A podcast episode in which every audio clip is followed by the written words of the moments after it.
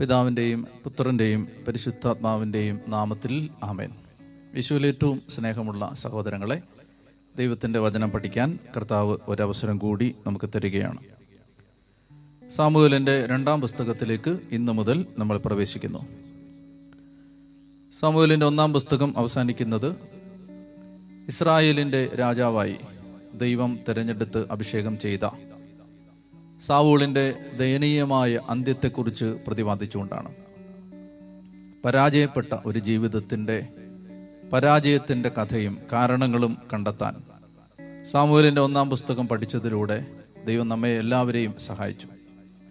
ഇന്ന് നമ്മൾ ഈ രണ്ടാമത്തെ പുസ്തകത്തിൽ സാവൂളിന്റെ സ്ഥാനത്ത് ആ അഭിഷേകത്തിന്റെ ആ രാജകീയ അഭിഷേകത്തിന്റെ ശക്തി നിറച്ച്. ദൈവം തിരഞ്ഞെടുത്ത ഉയർത്തിയ ദാവീദിന്റെ ജീവചരിത്രത്തിലൂടെ കടന്നു പോവുകയാണ് ദാവീദിനെ കുറിച്ച് നാം പഠിക്കുകയാണ്. ദാവീദിന്റെ ജീവിതത്തിന്റെ ഉയർച്ചയും താഴ്ചയും ശക്തിയും പരാജയവും ദാവീദിന്റെ ജീവിതത്തിലെ നേട്ടങ്ങളും വീഴ്ചകളും സാമൂഹലിന്റെ രണ്ടാം പുസ്തകത്തിന്റെ പ്രതിപാദന വിഷയങ്ങളിൽ പെടുന്നു. ദൈവികമായി ജീവിക്കാൻ ആഗ്രഹിക്കുന്ന വ്യക്തികൾക്ക് ഒരു പാഠപുസ്തകമാണ് വിശ്വാസത്തിന്റെ വഴിയെ നടന്നുപോയ മനുഷ്യരുടെ ജീവിത കഥകൾ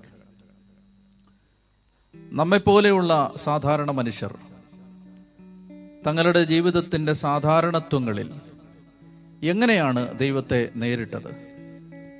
എങ്ങനെയാണ് അവർ ദൈവത്തിന്റെ വിളിയോട് മറുപടി കൊടുത്തത്? എങ്ങനെയാണ് അവർ തങ്ങളുടെ സമർപ്പണ ജീവിതത്തെ ദൈവത്തിന് ഏറ്റവും പ്രിയപ്പെട്ടതാക്കി മാറ്റിയത്? ഇതെല്ലാം നമ്മൾ കണ്ടുമുട്ടുന്നുണ്ട് ഈ പുസ്തകത്തിൽ. മറ്റൊന്ന് ഈ സാമൂഹലിന്റെ രണ്ടാം പുസ്തകം വിവരിക്കുന്നത് ദൈവത്തിന് ഏറ്റവും പ്രിയപ്പെട്ടവനായി മാറാൻ. ദൈവം തന്റെ ഹൃദയത്തിന് ഇണങ്ങിയവൻ എന്നാണ് ദാവീദിനെ കുറിച്ച് പറയുന്നത്. അപ്രകാരം ദൈവത്തിന് ഏറ്റവും പ്രിയപ്പെട്ടവനായി മാറാൻ ഈ വ്യക്തിയെ സഹായിച്ചത് എന്തൊക്കെയാണ്? ജീവിതത്തിന് വളരെ അധികം ഫലം ചെയ്യുന്ന ഒരു വായനയായിട്ടാണ് സാമൂഹ്യന്റെ ഈ രണ്ടാം പുസ്തകം വായിച്ചപ്പോൾ എനിക്ക് തോന്നിയത് നിങ്ങളുടെ ജീവിതത്തെ ഇത് വളരെയധികം ഈ ആത്മീയ യാത്രയിൽ ബലപ്പെടുത്തും എന്ന് ഞാൻ പൂർണമായി വിശ്വസിക്കുന്നു. ആ വിശ്വാസത്തോടും പരിശുദ്ധാത്മാവിന്റെ കൃപ നമ്മളിൽ വ്യാപരിക്കണമെന്ന പ്രാർത്ഥനയോടും കൂടി നമ്മൾ ഈ രണ്ടാം പുസ്തകത്തിലേക്ക് പ്രവേശിക്കാം. ഒന്നാമത്തെ അധ്യായം സാവൂളിന്റെ മരണ വാർത്ത ദാവീദ് അറിയുന്നതാണ്. ദാവീദ് അമലേക്കരുമായി യുദ്ധത്തിന് പോവുകയാണ്. ആ യുദ്ധത്തിൽ അമലേക്കരെ കീഴടക്കിയിട്ട് തിരികെ വരുമ്പോൾ സാവൂളിന്റെ പാളയത്തിൽ നിന്ന് ഒരാൾ ദാവീദിന്റെ അടുത്തേക്ക് വന്നിട്ട് ദാവീദിനോട് ഇപ്രകാരം പറഞ്ഞു ഞാൻ സാവൂളിന്റെ അടുത്ത് നിന്ന് വരികയാണ്. സാവൂൾ കൊല്ലപ്പെട്ടു. സാവൂളിനെ ഞാനാണ് കൊന്നത്. അമലോക്കിന്റെ വംശജനായ ഈ ചെറുപ്പക്കാരൻ ദാവീദിനോട് പറയുന്നത് സാവൂൾ എന്നോട് ആവശ്യപ്പെട്ടു. ശത്രുക്കളുടെ കൈകളാൽ അവൻ കൊല്ലപ്പെടാതിരിക്കാൻ എന്നെ കൊല്ലുക എന്ന് ആവശ്യപ്പെട്ടു. അങ്ങനെ ആ ആവശ്യം അനുസരിച്ച് ഞാൻ സാവൂളിനെ കൊന്നു. ഇതാ സാവൂളിന്റെ മൃതശരീരത്തിൽ നിന്ന് എടുത്ത സാധനങ്ങൾ എന്ന് പറഞ്ഞ് ചില സാധനങ്ങൾ ദാവീദിനെ കാണിക്കുകയും ചെയ്തു. നമ്മൾ തിരിച്ചറിയേണ്ടത് ഇത് നുണയാണ്. ഈ മനുഷ്യൻ വന്ന് പറഞ്ഞത് സത്യമല്ല.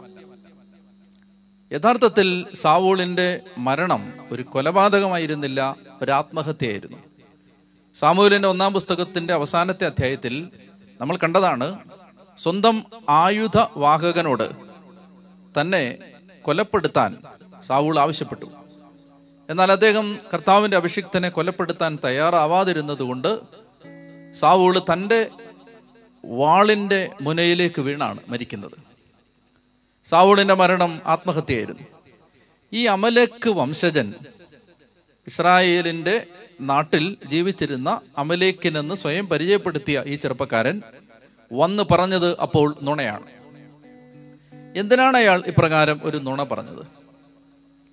അയാൾ ഇങ്ങനെ ഒരു സംഭവം ഇപ്രകാരം അവതരിപ്പിച്ചതിന്റെ കാരണം സാവൂൾ മരണപ്പെട്ടു എന്ന വാർത്ത അറിയുമ്പോൾ സാവൂളിനെ കൊന്നത് താനാണ് എന്ന് ദാവീദിനോട് പറയുമ്പോൾ ദാവീദിന്റെ രാജവാഴ്ചയുടെ കാലത്ത് സ്ഥാനമാനങ്ങളും സ്ഥാനക്കയറ്റവും സമ്മാനവും പാരിതോഷികങ്ങളും ഉയർച്ചയും പദവികളും പ്രതീക്ഷിച്ച് ആകണം ഇയാൾ ഈ നുണ പറഞ്ഞത്. സ്വകാര്യ ലാഭത്തിനു വേണ്ടി സംഭവിക്കാത്തൊരു കാര്യം ദാവീദിനോട് വന്ന് പറയുന്ന ഒരു ചെറുപ്പക്കാരൻ. കാര്യലാഭത്തിന് വേണ്ടി കാര്യങ്ങളെ വളച്ചൊടിക്കുന്നവരുടെ പ്രതീകമാണ്. ഈ മനുഷ്യന് എന്താണ് സംഭവിച്ചത്? ഈ മനുഷ്യന് സംഭവിച്ചത് കർത്താവിന്റെ അഭിഷിക്തനെ വകവരുത്തിയിട്ട് എന്നോട് അതൊരു വീരവാദം പോലെ വന്ന് പറയാൻ നീ എങ്ങനെ ധൈര്യപ്പെട്ടു എന്ന് ചോദിച്ചുകൊണ്ട് ആ ചെറുപ്പക്കാരന്റെ തലവെട്ടാൻ ദാവീദ് ആവശ്യപ്പെട്ടു. ഈ ഒന്നാമത്തെ അധ്യായത്തിൽ നിന്ന് നമ്മൾ മനസ്സിലാക്കുന്ന ആദ്യത്തെ പാഠം കാര്യലാഭത്തിന് വേണ്ടി നുണ പറയുന്നവന് ശരിയായ ഒരു ജീവിതമോ ശരിയായ ഒരു അന്ത്യമോ ഉണ്ടാവുകയില്ല. നുണ പറഞ്ഞുണ്ടാക്കുന്ന നേട്ടം അഴിമതിയിലൂടെയും അക്രമത്തിലൂടെയും സത്യമല്ലാത്ത വഴികളിലൂടെയും നേടിയെടുക്കുന്ന സ്ഥാനമാനങ്ങൾ നിലനിൽക്കില്ല എന്ന് ആവർത്തിച്ച് പറയുന്ന ഗ്രന്ഥമാണ് ബൈബിൾ. അന്യന്റെ പണം കൊണ്ട് വീട് പണിയുന്നവൻ സ്വന്തം ശവക്കല്ലറയ്ക്ക് കല്ല് ശേഖരിക്കുന്നവനെ പോലെയാണ് എന്ന് പഠിപ്പിച്ച പുസ്തകമാണ് ബൈബിൾ.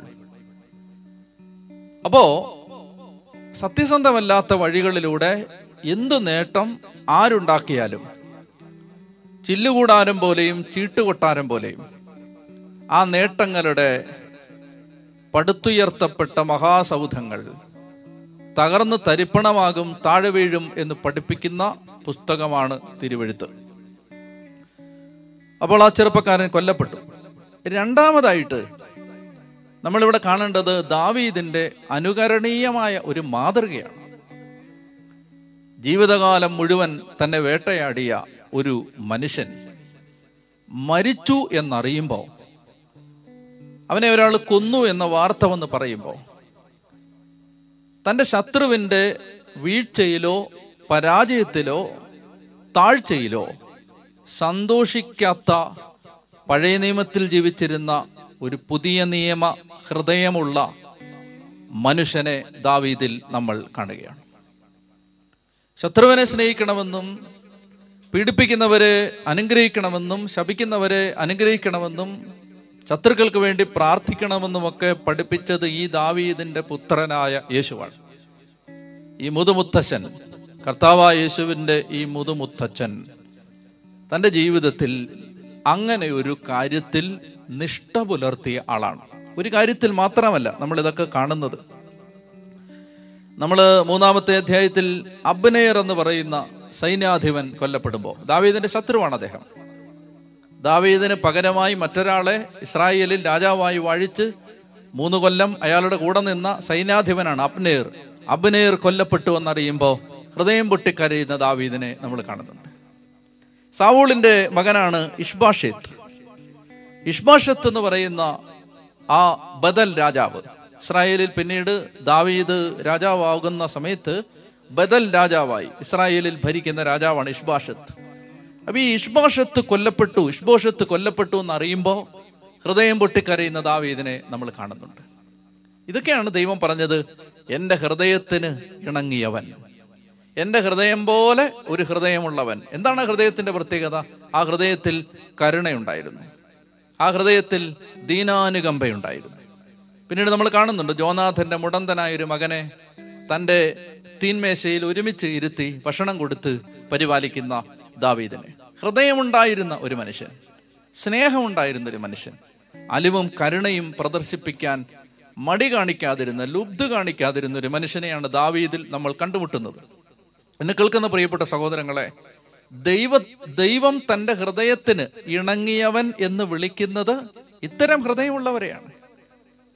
തന്റെ ശത്രുവിന് പരാജയം സംഭവിച്ചു എന്ന് കേൾക്കുമ്പോൾ തന്റെ ശത്രുവിന് ഒരു വീഴ്ച ഉണ്ടായി എന്ന് കേൾക്കുമ്പോൾ അതിൽ സന്തോഷിക്കാത്ത ഒരു മനുഷ്യൻ അതിൽ ദുഃഖിക്കുന്ന ഒരു മനുഷ്യൻ.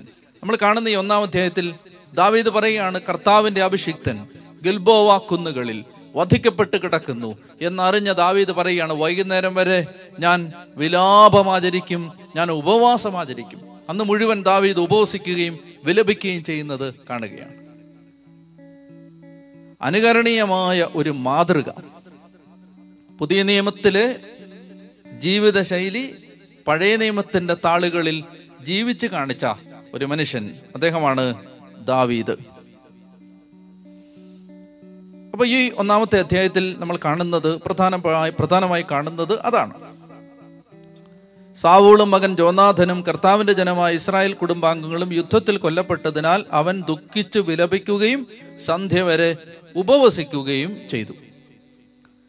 ഇനി പതിനേഴ് മുതലുള്ള വാക്യങ്ങളിൽ നമ്മൾ കാണുന്നത് ദാവീദിന്റെ വിലാപഗാനമാണ്. സാവൂളിനെ ഓർത്ത് ദാവീദ് വിലപിക്കുകയാണ്. ജോനാഥനെ ഓർത്ത് ദാവീദ് വിലപിക്കുകയാണ്. നിങ്ങൾ മനസ്സിലാക്കേണ്ടത് ജോനാഥനെ ഓർത്ത് കരഞ്ഞാൽ അതിനകത്തൊരു മാനുഷികമായ കാരണം കണ്ടെത്താം യുക്തി കണ്ടെത്താൻ പറ്റും. എന്നാൽ സാവൂളിനെ ഓർത്ത് കരയുന്നതോ? അഭിഷേകം നഷ്ടപ്പെടുത്തിയ ഒരു മനുഷ്യനെ ഓർത്ത്. അഭിഷിക്തനായിരുന്നിട്ടും ദൈവത്തിന്റെ കരങ്ങളിൽ നിന്ന് തിരസ്കരിക്കപ്പെട്ട ഒരാളെ ഓർത്ത് ഒരു തിന്മയും പറയാതെ അദ്ദേഹത്തിന്റെ നന്മകൾ മാത്രം എണ്ണി എണ്ണി പറഞ്ഞുകൊണ്ട് വിലപിക്കുന്ന ദാവീദിനെ നമ്മൾ ഇവിടെ കണ്ടുമുട്ടുകയാണ്. ഇരുപത്തിയൊന്നാമത്തെ വാക്യം. ഗിൽബോവ പർവതങ്ങളെ നിങ്ങളിൽ മഴയോ മഞ്ഞോ പെയ്യാതിരിക്കട്ടെ. നിങ്ങളുടെ നിലങ്ങൾ ഫലശൂന്യമാകട്ടെ. എന്തെന്നാൽ അവിടെയാണല്ലോ ശക്തന്മാരുടെ പരിച അവഹേളിക്കപ്പെട്ടത്. അവിടെയാണല്ലോ സാവൂളിന്റെ പരിച എണ്ണ പുരട്ടാതെ കിടന്നത്. ഓർക്കുക. തന്റെ ശത്രുവിനെ കുറിച്ച് വിലാപഗീതം പാടി അന്തിവരെയും ഭക്ഷണം കഴിക്കാതെ ഉപവസിച്ച് പ്രാർത്ഥിക്കുന്ന ഒരു മനുഷ്യൻ. ഇനി ജോനാഥനെ കുറിച്ച് അദ്ദേഹം പാടുന്നുണ്ട്. സഹോദര ജോനാഥൻ വാക്യം ഇരുപത്തിയാറ്. സോദര ജോനാഥൻ നിന്നെ ഓർത്ത് ഞാൻ ദുഃഖിക്കുന്നു. നീ എനിക്ക് അതീവ വത്സലനായിരുന്നു. എന്നോടുള്ള നിന്റെ സ്നേഹം സ്ത്രീകളുടെ പ്രേമത്തെക്കാൾ അഗാധമായിരുന്നു. ഞാൻ കഴിഞ്ഞ എപ്പിസോഡിൽ പറഞ്ഞതാണ്. ദാവീദും ജോനാഥനും തമ്മിലുള്ള ആത്മസൗഹൃദത്തിന്റെ വികാരനിർഭരമായ രംഗങ്ങൾ അടങ്ങുന്നതാണ് ബൈബിൾ. അദ്ദേഹം പറയാണ് ജോനാഥൻ നിന്നെ ഓർത്ത് ഞാൻ ദുഃഖിക്കുന്നു. നീ എനിക്ക് അതീവ വത്സലനായിരുന്നു. എന്നോടുള്ള നിന്റെ സ്നേഹം സ്ത്രീകളുടെ പ്രേമത്തെക്കാൾ അഗാധമായിരുന്നു. അങ്ങനെ ഈ വിലാപഗീതം പാടി ഒന്നാം അധ്യായം അവസാനിക്കുന്നു. രണ്ടാമത്തെ അധ്യായത്തിൽ നമ്മൾ കാണുന്നത് ദാവീദിനെതിരെ ഒരു വിരുദ്ധ ശക്തി രൂപപ്പെടുകയാണ്. സാമുവലിന്റെ രണ്ടാം പുസ്തകത്തിന്റെ ആദ്യത്തെ പത്ത് അധ്യായങ്ങൾ ദാവീദ് രാജസ്ഥാനത്തേക്ക് ഉയരുന്നതും ദാവീദിന്റെ പടിപടിയായ ഉയർച്ചയുമാണ് കാണുന്നത്. ആദ്യത്തെ പത്ത് അധ്യായങ്ങൾ. പത്താം അധ്യായം കഴിഞ്ഞ് ദാവീദിന്റെ താഴ്ചയാണ് നമ്മൾ കാണാൻ പോകുന്നത്. അപ്പൊ ആദ്യത്തെ പത്ത് അധ്യായങ്ങളിൽ ഈ രാജസ്ഥാനത്തേക്ക് അദ്ദേഹം പടിപടിയായി എങ്ങനെ ഉയർന്നു വന്നു അദ്ദേഹം തന്റെ രാജകീയ വാഴ്ചയെ എപ്രകാരം മനോഹരമാക്കി മാറ്റി അതാണ് നമ്മൾ കാണാൻ പോകുന്നത്. ഈ രണ്ടാമത്തെ അധ്യായത്തിലെ ഒരു പ്രധാനപ്പെട്ട പ്രമേയം ദാവീദിനെതിരെ ഒരു ശക്തി ഉയർന്നു വരികയാണ്. ഈ രണ്ടാം അധ്യായം ഒന്നാമത്തെ വാക്യം ഞാൻ വായിക്കാം. ദാവീദ് കർത്താവിനോട് ആരാഞ്ഞു? യൂതായിലെ ഏതെങ്കിലും നഗരത്തിലേക്ക് ഞാൻ പോകണമോ? പോകൂ. കർത്താവ് മറുപടി നൽകി. ദാവീദ് വീണ്ടും ചോദിച്ചു ഏത് നഗരത്തിലേക്കാണ് പോകേണ്ടത്? ഹെബ്രോണിലേക്കെന്ന് കർത്താവ് അരളി ചെയ്തു ദാവീദ് അങ്ങോട്ട് പോയി. നിങ്ങളിത് കാണുക. അതായത് ഞാൻ കഴിഞ്ഞ ക്ലാസ്സിൽ ഓർമ്മിപ്പിച്ചിരുന്നു എപ്പോഴും ദൈവത്തോട് ചോദിച്ചിട്ട് മാത്രം ജീവിതത്തിൽ തീരുമാനമെടുത്തിരുന്ന ഒരു മനുഷ്യൻ. ദൈവം തന്റെ ഹൃദയത്തിന് ഇണങ്ങിയവൻ എന്ന് പറഞ്ഞതിന്റെ മറ്റൊരു മാനം ഇതാണ്. ജീവിതത്തിലെ ഏത് നിസാര കാര്യവും പ്രധാനപ്പെട്ട കാര്യവും ദൈവത്തോട് ചോദിച്ചിട്ടേ ചെയ്യൂ എന്ന് തീരുമാനിച്ചിരുന്ന ഒരു മനുഷ്യനെയാണ് നമ്മൾ കാണുന്നത്. പരിപൂർണമായ ആശ്രയത്വമാണ്. സ്വന്തം കഴിവിൽ ആശ്രയിക്കാത്ത സ്വഭാവത്തിന്റെ പ്രത്യേകതയാണത്. ദൈവത്തിൽ ആശ്രയിക്കുക എന്ന് പറഞ്ഞാൽ തന്റെ ശക്തിയിൽ ആശ്രയിക്കാതിരിക്കുക എന്നാണ്. അപ്പം നമ്മുടെ ശക്തിയിൽ ആശ്രയിക്കാതെ ദൈവത്തിൽ പൂർണമായി ആശ്രയിക്കുക ഇത് വീണ്ടും വീണ്ടും നമ്മൾ കാണുന്നുണ്ട്. ഉദാഹരണത്തിന് സാമൂഹിലിന്റെ ഒന്നാം പുസ്തകം ഇരുപത്തിമൂന്നാം അധ്യായത്തിൽ നമ്മൾ കണ്ടതാണ്. സാമൂഹിലിന്റെ ഒന്നാം പുസ്തകം മുപ്പതാമത്തെ അധ്യായത്തിൽ ഇത് കണ്ടതാണ്. ഇനി രണ്ട് സാമൂഹിൽ അഞ്ച് പത്തൊമ്പതിൽ അഞ്ച് ഇരുപത്തി മൂന്നിലൊക്കെ നമ്മൾ കാണുക. ദാവീത് ചോദിക്കുകയാണ് കർത്താവെ ഫിലിസ്തീനോട് യുദ്ധത്തിന് പോകണമോ? യൂതായിലെ ഏത് നഗരത്തിലേക്കാണ് പോകേണ്ടത്? ഞാൻ പോയാൽ അവരെനിക്ക് കീഴടങ്ങുമോ? അവരെന്നെ പിടിക്കുമോ? എല്ലാം ദൈവത്തോട് ചോദിച്ചിട്ട് മാത്രം ചെയ്യുന്ന ഒരു മനുഷ്യൻ. ജീവിതത്തിൽ പിന്നീട് കുറെ മുന്നോട്ട് പോകുമ്പോൾ അദ്ദേഹം ദൈവത്തോട് ചോദിക്കാതെ ചെയ്ത ചില കാര്യങ്ങളെക്കുറിച്ചും നമ്മൾ കാണും. അതാണ് അദ്ദേഹത്തിന്റെ പരാജയത്തിന് കാരണമായത്. ഇതാണ് ആദ്യത്തെ രണ്ടാം അധ്യായത്തിൽ കാണുന്ന ആദ്യത്തെ ഒരു ആശയം. മറ്റൊന്ന് അങ്ങനെ ദൈവത്തിന്റെ ഈ നിർദ്ദേശം അനുസരിച്ച് അദ്ദേഹം യൂതായിലേക്ക് പോയി. നിങ്ങൾ മനസ്സിലാക്കേണ്ടത് യൂത ഇസ്രായേൽ എന്ന് പറയുന്നത് ഈ കാനാൻ ദേശത്തിന്റെ രണ്ട് അറ്റമായിട്ട് കാണുക. കാനാൻ ദേശത്തിന്റെ സൗത്തും നോർത്തും. സൗത്താണ് യൂത നോർത്താണ് ഇസ്രായേൽ. അപ്പൊ അന്ന് രണ്ട് രാജ്യങ്ങളായി വിഭജിക്കപ്പെട്ടിട്ടില്ല. ഒറ്റ രാജ്യമാണ് പക്ഷെ ആ രാജ്യത്തിന്റെ രണ്ട് ഭാഗങ്ങൾ. ഒരേ ദേശത്തിന്റെ തന്നെ രണ്ട് ഭാഗങ്ങൾ അതാണ് നമ്മൾ കാണുന്നത്. അപ്പോ ദാവീദ് നിർദ്ദേശം അനുസരിച്ച് നേരെ പോകുന്ന എവിടേക്കാണ് യൂതായിലേക്കാണ് പോകുന്നത്. അപ്പൊ യൂതായിലെ ജനങ്ങൾ ദാവീദിനെ തങ്ങളുടെ രാജാവായി അഭിഷേകം ചെയ്തു. ഏഴ് വർഷം ദാവീദ് അവിടെ രാജാവായിട്ട് ഭരിച്ചു. ഈ സമയത്ത് നോർത്തിൽ മറ്റൊരു സംഭവം ഉണ്ടായി. ദാവീദ് നിൽക്കുന്നത് തെക്കാണ്. വടക്ക് ഭാഗത്ത് വേറൊരു സംഭവം ഉണ്ടായി. സാവൂളിന്റെ സൈന്യാധിപനായിരുന്ന അബ്നേർ എന്ന ഒരു മനുഷ്യൻ. സാവൂളിന്റെ മകൻ ഇഷ്ബാഷത്തിനെ വടക്കൻ ദേശങ്ങളിലേക്ക് കൂട്ടിക്കൊണ്ടുപോയിട്ട് ഇസ്രായേലിൽ കൊണ്ടുചെന്ന് അവിടെ വെച്ച് രാജാവായി അഭിഷേകം ചെയ്തു. ഇപ്പോൾ എന്താണ് സംഭവിക്കുന്നത്? യൂതാ ദേശത്തെ ജനങ്ങൾ ദാവീദിനെ രാജാവായി സ്വീകരിച്ചിരിക്കുന്നു. മറുവശത്ത് ദേശത്തിന്റെ വടക്ക് ഭാഗത്ത് നോർത്തിൽ സാവൂളിന്റെ മകനായ ഇഷ്ബാഷത്തിനെ സാവൂളിന്റെ സൈന്യാധിപനായ അബ്നേർ കൂട്ടിക്കൊണ്ടുപോയി ജനങ്ങളെ സ്വാധീനിച്ച് ഗോത്രങ്ങളെ സ്വാധീനിച്ച് അവരുടെ രാജാവായി അഭിഷേകം ചെയ്തു. ഇപ്പോ നിലവിൽ ഇസ്രായേലിന് രണ്ട് രാജാക്കന്മാരുണ്ട്. യൂതാദേശത്തിന്റെ രാജാവായിട്ട് ദാവീദും ഇസ്രായേലിന്റെ രാജാവായിട്ട് ഇഷ്ബാഷത്തും. പിന്നീട് നമ്മൾ കാണുന്നത് രണ്ടാം അധ്യായത്തിലും മൂന്നാം അധ്യായത്തിലും നമ്മൾ കാണുന്നത് രണ്ടും മൂന്നും നാലും അധ്യായങ്ങളിൽ കാണുന്നത് ഇവർ തമ്മിലുള്ള പോരാട്ടമാണ്. ദാവീദ് നേരിട്ട് ആദ്യം ഇവരോട് പോരാടുന്നില്ല. ദാവീദിന്റെ സൈന്യാധിപനായ യോവാബും യോവാബിന്റെ സഹോദരങ്ങളുമൊക്കെ അബ്നേറിനോട് യുദ്ധം ചെയ്യുന്നതും ആ യുദ്ധത്തിൽ യോവാബിന്റെ ഒരു സഹോദരൻ കൊല്ലപ്പെടുന്നതും യോവാബിന്റെ ഒരു സഹോദരനായ അസഹേൽ എന്ന് പറയുന്ന കലമാനിന്റെ വേഗതയുണ്ടായിരുന്നു അതിവേഗതയിൽ ഓടാൻ പറ്റുമായിരുന്ന ഒരു മനുഷ്യൻ അവൻ കൊല്ലപ്പെടുന്നു. അബനേർ അവനെ കൊന്നതും ഈ ദാവീദിന്റെ കുടുംബവും സാവൂടിന്റെ കുടുംബവും തമ്മിൽ ഉണ്ടാകുന്ന നിരന്തരമായ യുദ്ധങ്ങളും ഇതാണ് നമ്മൾ രണ്ട് മൂന്ന് നാല് അധ്യായങ്ങളിൽ കാണുന്നത്. അപ്പൊ ഈ രണ്ടാം അധ്യായത്തിൽ യോവാബും ദാവീദിന്റെ യോവാബാരാണ് ദാവീദിന്റെ സൈന്യാധിപനാണ്. യോവാബ് അവന്റെ സഹോദരൻ അഹസ് അസഹേൽ അതുപോലെ തന്നെ യോവാബിന്റെ മറ്റൊരു സഹോദരൻ അഭിഷായി ഇവരെല്ലാം അബിനേറിനോട് യുദ്ധം ചെയ്യുകയാണ് അബിനേർ ആരാണ്? ഇഷ്ബാഷത്തിന് രാജാവാക്കിയ വടക്ക് ദേശത്ത് ഇഷ്ബാഷത്തിന് രാജാവാക്കിയ സാവൂളിന്റെ സൈന്യാധിപൻ.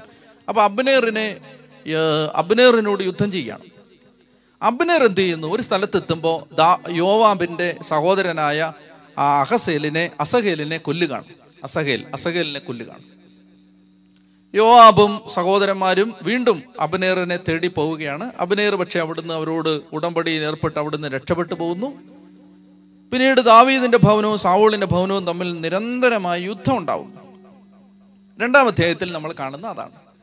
മൂന്നാമത്തെ അധ്യായത്തിലേക്ക് വരുമ്പോൾ മൂന്നാം അധ്യായത്തിന്റെ ആദ്യ ഭാഗത്ത് ഞാൻ ഈ അബനേറും ഇഷ്ബാഷത്തും ദാവീദിന്റെ കുടുംബവും തമ്മിലുള്ള യുദ്ധത്തെക്കുറിച്ച് പറയാം അതിനിടയ്ക്ക് ചെറിയ ഒരു പാരഗ്രാഫിൽ ദാവീദിന്റെ മക്കളെ കുറിച്ച് പറയും. ആറ് മക്കളെ കുറിച്ച് പറയുന്നുണ്ട്. ആറ് മക്കളെ കുറിച്ച് പറയുന്നു. ആ കൂട്ടത്തിൽ തന്നെ ദാവീദിന്റെ ആറ് ഭാര്യമാരെ കുറിച്ചും പറയുന്നുണ്ട്. ഈ മൂന്നാം അധ്യായത്തിന്റെ സോറി മൂന്നാമത്തെ അഞ്ചാമത്തെ അധ്യായത്തിലേക്ക് വരുമ്പോൾ വീണ്ടും വീണ്ടും ദാവീദ് ഭാര്യമാരെ സ്വീകരിക്കുന്നതായി നമ്മൾ കാണുന്നുണ്ട്. നിങ്ങൾ ഓർക്കണം ദൈവത്തിന്റെ ഹൃദയത്തിന് ഇണങ്ങിയ ഒരാളെന്നാണ് തൊട്ടു മുമ്പ് വരെ ഇദ്ദേഹത്തെക്കുറിച്ച് പറഞ്ഞുകൊണ്ടിരുന്നത്. പക്ഷെ അദ്ദേഹത്തിന് അദ്ദേഹത്തിന്റെതായ ബലഹീന മേഖലകൾ ഉണ്ടായിരുന്നു. ഇവിടെ നമ്മൾ അല്പം ശ്രദ്ധിക്കേണ്ടതുണ്ട്. ദാവീദിനെ ദൈവത്തിന്റെ ഹൃദയത്തിന് ഇണങ്ങിയവൻ എന്ന് നമ്മൾ പറയുമ്പോൾ ദാവീദിനുണ്ടായിരുന്ന എല്ലാ സ്വഭാവ സവിശേഷതകളും അനുകരിക്കുന്നതിന് അതൊരു കാരണമല്ല. ദാവീദിൽ പിറ്റ്ഫോൾ ഉണ്ടായിരുന്നു വീഴ്ച ഉണ്ടായിരുന്നു. ദാവീദിൽ ബലഹീന മേഖലകൾ ഉണ്ടായിരുന്നു. അപ്പൊ നിങ്ങൾ ചോദിക്കും എന്തുകൊണ്ട്? ദൈവത്തിന് തിരഞ്ഞെടുക്കപ്പെട്ട ഒരു അഭിഷിക്തൻ എന്തുകൊണ്ട്? ഇതാണ് പുതിയ നിയമത്തിലെ ഒരു തെരഞ്ഞെടുക്കപ്പെട്ടവനും പഴയ നിയമത്തിലെ ഒരു തെരഞ്ഞെടുക്കപ്പെട്ടവനും തമ്മിലുള്ള വ്യത്യാസം. എന്താണ്? ദാവീദന്റെ മേൽ പരിശുദ്ധാത്മാവ് ഉണ്ടായിരുന്നു. ഒരു രാജകീയ അഭിഷേകം കൊടുത്ത് ഒരു പ്രവാചക അഭിഷേകം കൊടുത്ത് ദാവീദിന്റെ മേൽ പരിശുദ്ധാത്മാവ് വന്നിരുന്നു. എന്നാൽ ദാവീദിന്റെ ഹൃദയത്തിൽ നിത്യം വാഴുന്ന ഒരു പരിശുദ്ധാത്മാവിനെ ദാവീദിന് നൽകപ്പെട്ടിട്ടില്ല. രാജാവായി ദാവീദ് ഇസ്രായേലിനെ ഭരിക്കാനുള്ള അഭിഷേകം പരിശുദ്ധാത്മ നിറവ് അത് ദാവീദിന് കിട്ടിയിരുന്നു. പക്ഷേ സ്വഭാവത്തെ സ്വാധീനിക്കുന്ന ഉള്ളിൽ വസിക്കുന്ന പുതിയ നിയമത്തിൽ വർഷിക്കപ്പെട്ട പരിശുദ്ധാത്മാഭിഷേകം ദാവീദിനുണ്ടായിരുന്നില്ല. അതുകൊണ്ട് ദാവീദിന്റെ സ്വഭാവത്തിൽ ഒരുപാട് ബലഹീനതകൾ ഉണ്ടായിരുന്നു അതിലെ ഒരു ബലഹീനതയാണ് ഇങ്ങനെ അനേകം സ്ത്രീകളെ ദാവീദ് ഭാര്യമാരാക്കി. അപ്പൊ നമ്മൾ ചിന്തിക്കും ദാവീദ് എന്തുകൊണ്ടാണ് അങ്ങനെ ചെയ്തത്? അബ്രഹാം അങ്ങനെ അബ്രഹാമിന്റെ ജീവിതത്തിൽ നമ്മൾ കാണുന്നത് ഒരു പ്രത്യേക കാലഘട്ടത്തിൽ മാത്രമാണ്. അതായത് ഹാഗാറിനെ ഈ സാറായുടെ ഉപദേശപ്രകാരം ഭാര്യയാക്കുന്നത് യാക്കോബിന് ഒരു ഒരു യാക്കോബിന്റെ ജീവിതത്തിൽ ഇങ്ങനെ അനേകം ഭാര്യമാര് ഉള്ളതായിട്ട് നമ്മൾ കാണുന്നില്ല. അദ്ദേഹത്തിന്റെ രണ്ട് ഭാര്യമാര്. അതുപോലെ തന്നെ ഇസഹാക്ക് അതുപോലെ തന്നെ മോശ ജോഷുവ ദാവീദിന് തൊട്ട് മുമ്പ് നോക്കിയാൽ ഇപ്പൊ പൂർവപിതാക്കന്മാരെ അബ്രഹാമിനെ ഇസഹാക്കിനെ യാക്കോബിനെ ഒക്കെ വിട്ടാൽ പിന്നീട് വരുന്ന പൂർവപിതാക്കന്മാരെ ഒക്കെ നോക്കിയാൽ അവരൊക്കെ ഏകഭാര്യ വ്രതം നയിച്ചിരുന്നവരാണ് സ്വീകരിച്ചിരുന്നവരാണ്. ഇപ്പൊ ദാവീദിന് അങ്ങനെ ഇസ്രായേലിൽ പല ഭാര്യമാരെ സ്വീകരിക്കുന്ന ഒരു സംവിധാനം അന്നുണ്ടായിരുന്നില്ല. പിന്നെ എന്തുകൊണ്ട് ദാവീദ് അങ്ങനെ ചെയ്തു? മറ്റ് ദേശങ്ങളിലെ മറ്റ് ജാതികളുടെ ഇടയിലെ രാജാക്കന്മാർ അങ്ങനെയായിരുന്നു. അവർക്ക് അനേകം ഭാര്യമാരുണ്ടായിരുന്നു. അപ്പൊ ഇത് ദാവീദ് എന്ത് ചെയ്തു? അനുകരിച്ചു. നിങ്ങൾ മനസ്സിലാക്കേണ്ടത് പ്രിയപ്പെട്ടവരെ നിങ്ങൾ മനസ്സിലാക്കേണ്ടത് എന്തോ സംഭവിച്ചെന്നറിയാമോ? ദാവീദ് തന്റെ ജീവിതത്തിൽ പിന്നീട് കരഞ്ഞത് മുഴുവൻ ഈ മക്കളെ പ്രതിയാണ്. അനേകം ഭാര്യമാര് ദാവീദിനുണ്ടായിരുന്നു. ഈ ഭാര്യമാരും അവർ ജനിച്ച മക്കളുമാണ്. പിന്നീട് ദാവീദിന്റെ ജീവിതത്തിലെ സങ്കടങ്ങളുടെ മുഴുവൻ കാരണം. അപ്പൊ എവിടെയെങ്കിലും ഒരിടത്ത് ദൈവത്തിന്റെ കൽപ്പന ലംഘിക്കപ്പെടുന്നെങ്കിൽ അതിന്റെ ഭാരം പിന്നെ നമ്മൾ ചുമക്കേണ്ടി വരും. നമ്മൾ ചിന്തിക്കരുത് ദാവീദ് അനേകം ഭാര്യമാരുണ്ടായിരുന്നിട്ട് ദാവീദിനൊന്നും സംഭവിച്ചല്ലോ അതുകൊണ്ട് അനേകം ഭാര്യമാരുള്ളത് നല്ലതല്ലേ എന്ന് ചിന്തിക്കരുത്. ഈ അനേകം ഭാര്യമാരും അവരിൽ പിറന്ന മക്കളുമായിരുന്നു. ദാവീദിന്റെ ജീവിതത്തിലെ ഏറ്റവും വലിയ സഹനം സങ്കടം ദുരിതം.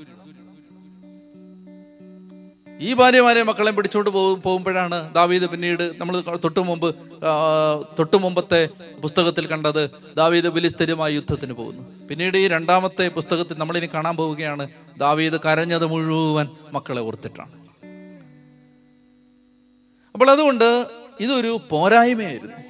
നമുക്ക് പാഠപുസ്തകമാണിത്. ബൈബിൾ സത്യസന്ധമായ ഒരു ഗ്രന്ഥമാണ്. മഹാമനുഷ്യരുടെ നല്ല ഗുണങ്ങൾ മാത്രമല്ല അവരുടെ പോരായ്മകളും വിവരിക്കുന്ന ഗ്രന്ഥമാണ് ബൈബിൾ. അപ്പോൾ ഇതൊരു പോരായ്മയായിരുന്നു ദൈവം നൽകിയ ഒരു കൽപ്പന ദാവീദ് അനുസരിച്ചില്ല. അപ്പൊ അതുവഴിയായിട്ട് ദാവീദിന് ഉണ്ടായ തകർച്ചകൾ പിന്നീട് നമ്മൾ കാണും. ഇനി നമ്മൾ ദാവീദും അബ്നീറും തമ്മിലുള്ള ആ കഥയുടെ ആ സംഭവത്തിന്റെ ബാക്കി ഭാഗത്തിലേക്ക് പോകണം മൂന്നാം അധ്യായത്തിൽ. എന്ത് സംഭവിക്കുന്ന അറിയാമോ? അബ്നേർ ഒടുവിൽ തിരിച്ചു വന്നു. തിരിച്ചു വന്നിട്ട് ദാവീദിന്റെ അടുത്ത് പറഞ്ഞു നിന്നെ ഇസ്രായേലിനെ മുഴുവൻ രാജാവാക്കി അഭിഷേക രാജാവായി ജനം സ്വീകരിക്കുന്നതിന് ഞാൻ സഹായിക്കാം. എന്നോട് യുദ്ധമൊന്നും ചെയ്യരുത്. ഞാൻ എല്ലാവരോടും ഇസ്രായേലിലെ ശ്രേഷ്ഠന്മാരോടെല്ലാം സംസാരിക്കാം. അങ്ങനെ ദാവീദ് അബ്നേറിനെ വളരെ സ്നേഹത്തോടെ സ്വീകരിച്ചു ആഹാരമെല്ലാം കൊടുത്തു അദ്ദേഹത്തെ സന്തോഷത്തോടെ മടക്കി അയച്ചു. എന്നാൽ ദാവീദിന്റെ സൈന്യാധിപനായിരുന്ന യോവാബ് അബ്നേറിനോട് അങ്കക്കലി ഹൃദയത്തിൽ സൂക്ഷിച്ചിരുന്ന ആളാണ്. യോവാബിന് എന്താണ് അബ്നേറിനോട് വൈരാഗ്യം? യോവാബിന്റെ സഹോദരനായ അസഹേലിനെ കൊന്ന ആളാണ്. അതുകൊണ്ട് അബ്നേറിനെ ഉപചാരപൂർവം ദാവീദ് പരിചരിച്ചതും സ്വീകരിച്ചതും യാത്രയാക്കിയതും യോവാബിന് ഇഷ്ടപ്പെട്ടില്ല. യോവാബ് ദാവീദ് അറിയാതെ അബ്നേറിനെ രഹസ്യത്തിൽ വിളിച്ചു വരുത്തി കൊട്ടാരത്ത് ദാവീദ് താമസിച്ചിരുന്ന സ്ഥലത്ത് വെച്ച് തന്നെ കൊന്നുകളഞ്ഞു. ഇതറിഞ്ഞ് ഹൃദയഭേദകമായി കരയുന്ന ദാവീദിനെയാണ് നമ്മൾ ഈ മൂന്നാമത്തെ അധ്യായത്തിന്റെ അവസാന ഭാഗത്ത് കാണുന്നത്. ആ ദാവീദിന്റെ കരച്ചിലും വിലാപവും ഉപവാസവും എല്ലാം കണ്ട് ജനങ്ങൾക്ക് മനസ്സിലായി ദാവീദല്ല ഇതിന്റെ പിന്നിൽ എന്ന് മനസ്സിലായി. അങ്ങനെ ജനങ്ങൾ ഒരിക്കൽ കൂടി ദാവീദിനെ കുറിച്ച് അഭിമാനവും സന്തോഷവും അവർക്ക് തോന്നുന്നതാണ് നമ്മൾ ഇവിടെ കാണുന്നത്. നാലാമത്തെ അധ്യായത്തിലേക്ക് വരുമ്പോൾ നാലാം അധ്യായത്തിൽ ഞാൻ നേരത്തെ പറഞ്ഞിരുന്നു ഇസ്രായേലിന്റെ രാജാവായി ഇഷ്ബാഷെത്ത് അഭിഷേകം ചെയ്യപ്പെട്ടു. അപ്പൊ തന്റെ സൈന്യാധിപനായിരുന്ന അബ്നേർ കൊല്ലപ്പെട്ടു എന്ന് ഇഷ്ബാഷെത്ത് അറിഞ്ഞു. അപ്പൊ അദ്ദേഹത്തിന് ഭയമായി. കാരണം അദ്ദേഹം അദ്ദേഹത്തിന്റെ അദ്ദേഹം താമസിച്ചിരുന്ന സ്ഥലത്ത് അദ്ദേഹം ഒരു ദിവസം പകൽ സമയത്ത് കിടന്നുറങ്ങുന്ന സമയത്ത് രണ്ട് കൊള്ളക്കാരായ രണ്ട് മനുഷ്യര് രണ്ട് കൊള്ളക്കാർ കൊള്ളത്തലവന്മാർ അവർ ചെന്ന് ഇഷ്ബാഷത്തിന്റെ ആ മുറിയിലേക്ക് പ്രവേശിച്ച് ഉറക്കത്തിൽ തന്നെ അവനെ കൊന്നുകളഞ്ഞു. എന്നിട്ട് ഈ രണ്ട് കൊള്ളത്തലവന്മാർ ഈ വാർത്ത സന്തോഷത്തോടെ അഭിമാനത്തോടെ ദാവീദിന്റെ അടുത്ത് വന്ന് പറയുകയാണ്. ദാവീദ് പറയുകയാണ് നിസ്സഹായനായ ഒരു മനുഷ്യനെ ഉറങ്ങിക്കിടന്നൊരു മനുഷ്യനെ നിങ്ങൾ നിർദാക്ഷിണ്യം കൊന്നതുകൊണ്ട് നിങ്ങൾക്ക് ജീവിച്ചിരിക്കാൻ അവകാശമില്ല എന്ന് പറഞ്ഞിട്ട് ഈ കൊലപാതകികളെ ദാവീദ് കൊല്ലുകയാണ്. മരിച്ച സാവൂളിന്റെ മകനെ ഓർത്ത് ദാവീദ് വിലപിക്കുകയാണ്. ഞാൻ നേരത്തെ പറഞ്ഞതുപോലെ ദാവീദിന്റെ ഹൃദയം നമ്മൾ ഇവിടെ കാണുകയാണ് തന്റെ ശത്രുവാണ് തന്റെ എതിരെ നിൽക്കുന്ന ആളാണ് തന- തനിക്ക് പകരം ഇസ്രായേലിൽ രാജാവായി മാറിയ ആളാണ്. പക്ഷെ അതൊന്നും ദാവീദിനെ കാര്യമായി ബാധിക്കുന്നതേ ഇല്ല. അഞ്ചാമത്തെ അധ്യായത്തിൽ നമ്മൾ കാണുന്നത് വളരെ പ്രധാനപ്പെട്ട ഒരു അധ്യായമാണിത്. ദാവീദ് അങ്ങനെ ഇസ്രായേലിന്റെ മുഴുവൻ രാജാവായിട്ട് മാറുകയാണ്. ഞാൻ ഒന്ന് രണ്ട് വാക്യങ്ങൾ വായിക്കുകയാണ്. മൂന്നാമത്തെ വാക്യം അഞ്ചാമത്തെ മൂന്നാമത്തെ വാക്യം. ഇസ്രായേലിലെ ശ്രേഷ്ഠന്മാർ ഹെബ്രോണിൽ രാജാവിന്റെ അടുത്ത് വന്നു. ദാവീദ് രാജാവ് അവിടെ വെച്ച് കർത്താവിന്റെ സന്നിധിയിൽ അവരുമായി ഉടമ്പടി ചെയ്തു. ഇസ്രായേലിന്റെ രാജാവായി ദാവീദിനെ അവർ അഭിഷേകം ചെയ്തു. ഭരണമേൽക്കുമ്പോൾ ദാവീദിന് മുപ്പത് വയസ്സായിരുന്നു. അവൻ നാൽപ്പത് വർഷം ഭരിച്ചു. എബ്രോണിൽ യൂതായ ഏഴ് വർഷവും ആറുമാസവും അവൻ ഭരിച്ചു. ജെറുസലേമിൽ ഇസ്രായേലിനെയും യൂതായെയും മുപ്പത്തിമൂന്ന് വർഷവും. ഇസ്രായേലിന്റെയും യൂതായുടെയും മുഴുവൻ രാജാവായി ദാവീദ് വാണത് എത്ര വർഷമാണ്? മുപ്പത്തിമൂന്ന് വർഷമാണ്. ദാവീദിന്റെ പുത്രൻ ഈ ഭൂമിയിൽ ജീവിച്ചത് മുപ്പത്തിമൂന്ന് വർഷമാണ്. ഇവിടെ നമ്മൾ കാണുന്ന എനിക്ക് നിങ്ങളോട് പങ്കുവെക്കാനുള്ള വളരെ പ്രധാനപ്പെട്ട ഒരു ആശയം പതിനഞ്ചാമത്തെയോ പതിനാറാമത്തെയോ പതിനേഴാമത്തെയോ മാക്സിമം പതിനഞ്ചിനും പതിനേഴിനും വയസ്സിനിടയിൽ രാജാവായി അഭിഷേകം ചെയ്യപ്പെട്ട ആളാണ് ദാവീദ്. ഇസ്രായേലിന്റെയും യൂതായുടെയും രാജാവാണ് നീ എന്ന സാമുവേലിന്റെ ഒരിക്കലും തെറ്റാത്ത പ്രവചനം ഇവന്റെ തലയ്ക്ക് മീതെ കിടപ്പുണ്ട്. ഇവനിതറിയാം ഇവന്റെ വീട്ടുകാർക്ക് ഇതറിയാം ഇവനെ അറിയാവുന്നവർക്കെല്ലാം അറിയാം ഇവനാണ് രാജാവ്.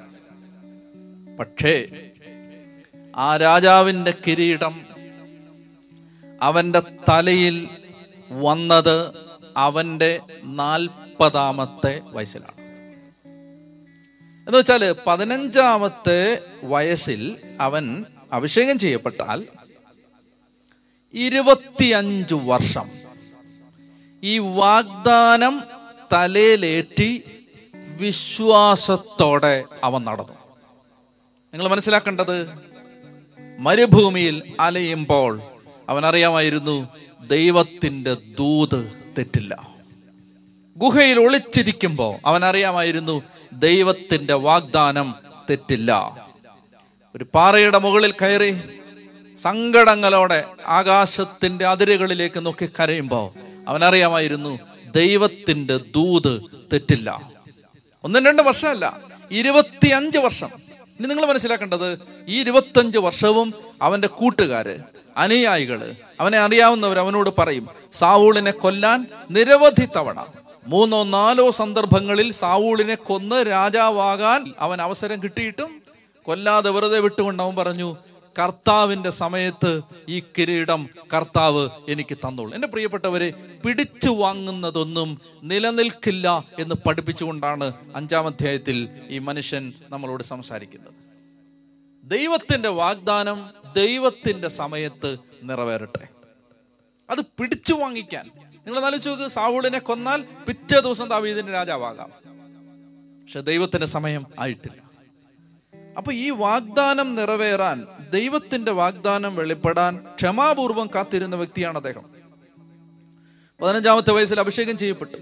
ഇസ്രായേൽ മുഴുവന്റെയും രാജാവാകുമെന്ന വാഗ്ദാനം അവന്റെ തലേ കിടപ്പുണ്ട്. സാവൂളിനെ കൊന്ന് രാജസ്ഥാനം കൈക്കലാക്കാൻ ഇഷ്ടം പോലെ അവസരങ്ങൾ കിട്ടി. പക്ഷെ ദാവീദ് ഈ ഇരുപത്തിയഞ്ച് വർഷം കർത്താവിന്റെ സമയത്തിന് വേണ്ടി കാത്തിരുന്നു. നിങ്ങൾ ശ്രദ്ധിക്കുമെങ്കിൽ ഞാനൊരു ദൂത് പറയാം. ഒരു കാര്യം ഒരു കാര്യം ഏറ്റവും നന്നായി നടക്കണമെങ്കിൽ അത് കർത്താവിന്റെ സമയത്ത് നടക്കണം. ഒരു കാര്യം പലതരത്തിൽ നടക്കാം. നിങ്ങൾ ശ്രദ്ധിക്കുമോ? ഒരു കാര്യം പലതരത്തിൽ നടക്കാം. ഒരു കാര്യം അതിന്റെ ഏറ്റവും സാധാരണ നിലയിലും നടക്കാം. ഒരു കാര്യം അതിന്റെ ഏറ്റവും അത്യുത്തമമായ വിധത്തിലും നടക്കാം. ഒരു കാര്യം അതിന്റെ എക്സലന്റായ വഴിയിൽ നടക്കണമെങ്കിൽ അത് ദൈവത്തിന്റെ സമയത്ത് നടക്കണം. നിങ്ങൾ കാണേണ്ടത് പിടിച്ചു വാങ്ങാതെ കാത്തിരുന്ന് രാജസ്ഥാനം സ്വീകരിച്ച ദാവീദ് നാൽപ്പത് വർഷം ആ സിംഹാസനത്തിൽ രാജാവായി വാണു. പിടിച്ചു വാങ്ങിയത് നിലനിൽക്കില്ല. ഗ്രാബ് ചെയ്തെടുക്കുന്നത് നിലനിൽക്കില്ല. ദൈവം തരുന്നത് സ്വീകരിക്കുക. പ്രിയപ്പെട്ടവരെ അതുകൊണ്ട് ദൈവത്തിന്റെ സമയത്തിന് വേണ്ടി കാത്തിരിക്കുക. അങ്ങനെ ദാവീദ് ഇസ്രായേലിന്റെ മുഴുവൻ രാജാവായിട്ട് മാറുകയാണ്. ഇനി രാജാവായി കഴിഞ്ഞാൽ അഞ്ചാം അധ്യായം കൂടി പറഞ്ഞ് ഞാൻ അവസാനിപ്പിക്കാൻ രാജാവായി കഴിഞ്ഞിട്ട് ദാവീദ് ചെയ്യുന്നത് ദാവീദ് ജെറുസലേം പിടിച്ചെടുക്കാൻ പോവാണ്. നമ്മൾ ജോഷുവായുടെ പുസ്തകം പതിനഞ്ചാം അധ്യായം അറുപത്തിമൂന്നാമത്തെ വാക്യത്തിൽ കാണുന്നുണ്ട് യൂതാ ഗോത്രത്തിന് നൽകിയതാണ് ജെറുസലേം. എന്നാൽ അവരെന്ത് ചെയ്തു അവരവിടെയുള്ള ജബൂസിയരെ പുറത്താക്കിയില്ല. നമ്മൾ കഴിഞ്ഞ ന്യായാധിപന്മാരുടെ പുസ്തകത്തിലൊക്കെ കണ്ടതാണ്. അവരവിടെ ജബൂസിയരെ പുറത്താക്കിയില്ല. പുറത്താക്കാത്തതുകൊണ്ട് ജബൂസിയർ അവിടെ ജീവിച്ചു. ഇസ്രായേൽക്കാർക്ക് യൂത ഭവനത്തിലുള്ളവർക്ക് അവിടെ ജീവിക്കാൻ പറ്റുന്നില്ല. ദാവീദ് ആദ്യം ചെയ്തെന്തെന്നറിയാമോ രാജാവായി കഴിഞ്ഞാൽ ആദ്യം ദാവീദ് ചെയ്യുന്നത് നേരെ ജെറുസലേമിലേക്ക് ചെന്ന് ജബൂസിയരുടെ കയ്യിൽ നിന്ന് ജബൂസിയരെ പരാജയപ്പെടുത്തി ജെറുസലേം പിടിച്ചെടുത്തു. ഇതൊരു നിസാര കാര്യമായിട്ട് നിങ്ങൾക്ക് തോന്നാം. ഇത് നിസാര കാര്യമല്ല. ഇസ്രായേലിന്റെ തലസ്ഥാനമായിട്ട് പിന്നീട് മാറുന്നത് ജെറുസലേമാണ്. ദൈവത്തിന്റെ നഗരമെന്നും ദാവീദിന്റെ നഗരമെന്നും ദേവാലയം സ്ഥിതി ചെയ്ത നഗരമെന്നും എല്ലാം അറിയപ്പെടാൻ പോകുന്ന ജെറുസലേം ഈ ജെറുസലേം പിടിച്ചെടുത്തു. ഇതൊരു നിസാര കാര്യമല്ലെന്ന് ഞാൻ പറയാൻ കാരണം ദൈവം അവരോട് പറഞ്ഞതാണ് നിങ്ങൾ ഈ ദേശം പൂർണമായും പിടിച്ചെടുക്കണം. അവരെന്ത് ചെയ്തു? അവർക്ക് സൗകര്യമുള്ള സ്ഥലങ്ങൾ മാത്രം പിടിച്ചെടുത്തു. അവർക്ക് ഇഷ്ടമുള്ളത് മാത്രം അനുസരിച്ചു. അപ്പൊ ഇവിടെ ദാവീദ് ജെറുസലേം പിടിച്ചെടുത്തു എന്ന് പറഞ്ഞാൽ ഒരു പട്ടണം പിടിച്ചെടുത്തു എന്നല്ല നിങ്ങൾ മനസ്സിലാക്കേണ്ടത്. ഒരു വചനം അനുസരിച്ചു എന്നാണ് നിങ്ങൾ മനസ്സിലാക്കേണ്ടത്. ദൈവം പറഞ്ഞൊരു കാര്യം അനുസരിച്ചു. ദൈവം പറഞ്ഞു നിങ്ങൾ അത് പൂർണമായും അവിടെയുള്ള ദേശവാസികളെ പുറത്താക്കി ആ ദേശം നിങ്ങൾ പിടിച്ചെടുക്കണം. അവരും അവരെ അവിടെ താമസിപ്പിക്കരുത്. ആ കൽപ്പന തെറ്റിച്ച് ജീവിക്കുന്ന ഒരു ജനത്തിന് നടുവിൽ രാജാവായി കഴിഞ്ഞ ആദ്യം ചെയ്യുന്നത് പോയി ജെറുസലേം പിടിച്ചെടുത്തു ജബൂസരെ പുറത്താക്കി. ഇനി നിങ്ങൾക്ക് കേൾക്കണോ? ഇത് ചെയ്ത ഉടനെ അടുത്ത സംഭവം എന്തെന്നറിയാമോ ടൈർ രാജാവായ ഹീരാം. ടൈറിന്റെ രാജാവായ ഹീരാം ദാവീദിന്റെ അടുത്തേക്ക് ദൂതന്മാരെ അയച്ചു. മരപ്പണിക്കാരെയും കൽപ്പണിക്കാരെയും അവരോടൊപ്പം ദേവദാരുവും അവൻ അയച്ചു. എന്നിട്ട് അവൻ ദാവീദിന് മനോഹരമായൊരു കൊട്ടാരം ഫ്രീ ആയിട്ട് പണിഞ്ഞു കൊടുത്തു. ദൈവത്തിന്റെ അപ്പൊ ദാവീദ് രാജാവായിട്ട് ആദ്യം കൊട്ടാരം പണിയാനല്ല പോയത്? ദാവീദ് രാജാവായിട്ട് ആദ്യം ചെയ്തത് അവൻ ദൈവത്തിന്റെ വചനം അനുസരിക്കാൻ തീരുമാനിച്ചു. ദൈവവചനം അനുസരിച്ചപ്പോൾ അവനൊരു കൊട്ടാരം അയൽ രാജാവ് സൗജന്യമായിട്ട് പണിതു കൊടുത്തു. ഇതാണ് നമ്മൾ മനസ്സിലാക്കേണ്ടത്. നിങ്ങളൊരു വചനം അനുസരിക്കാൻ തീരുമാനിക്കുമ്പോൾ നിങ്ങളൊരു വചനം ഏറ്റെടുക്കുമ്പോൾ ഒരു വചന അനുസരിക്കാൻ നിങ്ങൾ ഒരു ചെറിയ പരിശ്രമം നടത്തുമ്പോൾ അനുഗ്രഹം അതിന്റെ വഴിയേ വരാൻ തുടങ്ങും. അങ്ങനെ കൊട്ടാരം പണിതു കൊടുത്തു. തന്നെ രാജാവായി ദൈവം സ്ഥിരപ്പെടുത്തി എന്ന് ദാവീദിന് മനസ്സിലാക്കി. മനസ്സിലായി? അഞ്ചാമത്തെയും പതിമൂന്ന് മുതലുള്ള വാക്യങ്ങളിൽ ദാവീദ് പിന്നെയും പിന്നെയും ഭാര്യമാരെയും ഉപനാരികളെയും സ്വീകരിച്ചുകൊണ്ടിരുന്നു. കൂടുതൽ കൂടുതൽ മക്കൾ ഉണ്ടായിക്കൊണ്ടിരുന്നു അതിനുശേഷം പതിനേഴ് മുതലുള്ള വാക്യങ്ങളിൽ ഫിലിസ്തീര് ദാവീദിനെതിരെ യുദ്ധത്തിന് വരികയാണ്. ദാവീദ് തന്റെ സ്വഭാവം കർത്താവിനോട് ചോദിക്കാന്നുള്ളതാണ് പത്തൊമ്പതാം അധ്യായത്തിൽ അവൻ കർത്താവിനോട് ആരാഞ്ഞു. കർത്താവിനോട് പോകാനായിട്ട് പറഞ്ഞു. അവിടെ വെച്ച് ഫിലിസ്തീരെ പരാജയപ്പെടുത്തി. വീണ്ടും കർത്താവിനോട് ആരാഞ്ഞു. അടുത്ത തവണ ബിലിസ്തരി യുദ്ധത്തിന് വരുമ്പോൾ അവിടെ കർത്താവ് വീണ്ടും ആക്രമിക്കാനായിട്ട് പറഞ്ഞു. അങ്ങനെ ബലിസ്തരെ പരാജയപ്പെടുത്തി. അഞ്ച് അധ്യായങ്ങൾ. നമുക്ക് തൽക്കാലം ഇന്ന് ഇവിടെ കൊണ്ട് അവസാനിപ്പിക്കാം. അഞ്ച് അധ്യായങ്ങൾ. ആദ്യത്തെ അഞ്ച് അധ്യായങ്ങൾ അനേക കാര്യങ്ങൾ നമ്മളെ പഠിപ്പിച്ചു. ശ്രദ്ധയോടെ ദൈവത്തിന്റെ വചനം പഠിക്കാൻ നിങ്ങൾക്ക് കഴിയട്ടെ. നിങ്ങളുടെ കുടുംബങ്ങളിൽ കർത്താവിന്റെ അനുഗ്രഹം ഉണ്ടാവട്ടെ. എല്ലാ നന്മകളും ദൈവം നിങ്ങൾക്ക് നൽകട്ടെ. പരിശുദ്ധ അമ്മയുടെയും വിശുദ്ധരുടെയും മാലാകമാരുടെയും മധ്യസ്ഥവും പ്രാർത്ഥനയും കാവലും ഈ വചനം പഠിക്കുന്ന സകല മക്കളോടും കൂടെ ഉണ്ടാവട്ടെ. നിങ്ങളുടെ ഉദ്യമങ്ങൾ വിജയിക്കട്ടെ. പരിശ്രമങ്ങളിൽ ദൈവത്തിന്റെ അനുഗ്രഹം ഉണ്ടാവട്ടെ. നിങ്ങൾ ചെയ്യുന്ന കാര്യങ്ങളിലെല്ലാം കർത്താവിന്റെ സാന്നിധ്യം കടന്നു വരട്ടെ നിങ്ങളുടെ കുടുംബങ്ങളിലെ രോഗികളെ കർത്താവ് സ്പർശിക്കട്ടെ. തടസ്സങ്ങൾ മാറിപ്പോവട്ടെ. തിന്മയുടെ കെട്ടുകൾ അഴിയട്ടെ. നിങ്ങൾക്ക് ആരോഗ്യവും ഐശ്വര്യവും ഉയർച്ചയുണ്ടാവട്ടെ. കർത്താവായ യേശുവിന്റെ നാമത്തിൽ തന്നെ. ആമേൻ.